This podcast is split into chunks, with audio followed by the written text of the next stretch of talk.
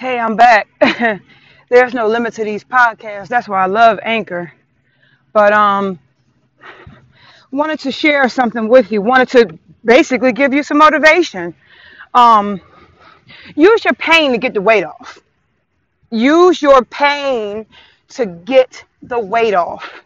If you're an abusive if you're in an abusive relationship, first of all, I hope you get out. Uh, but if you're in an abusive relationship, whether it be physically or emotionally, um, use that pain, breakup, um, hard times, right?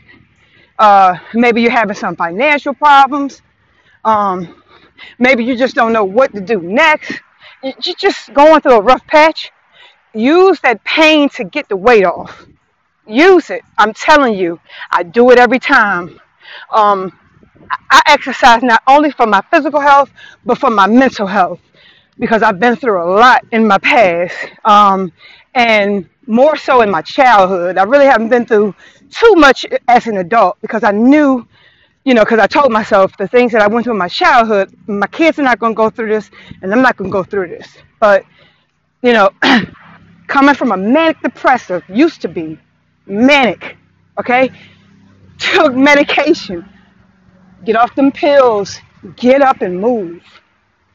Go exercise, go to the gym, get a buddy system, walk with a friend, do what you have to do. Use that pain to get the weight off.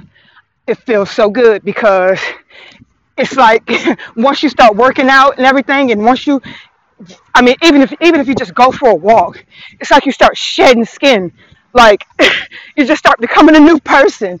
Um, do what you have to do. Once again, it's me, Ivory. I'm talk, trying to talk to you guys.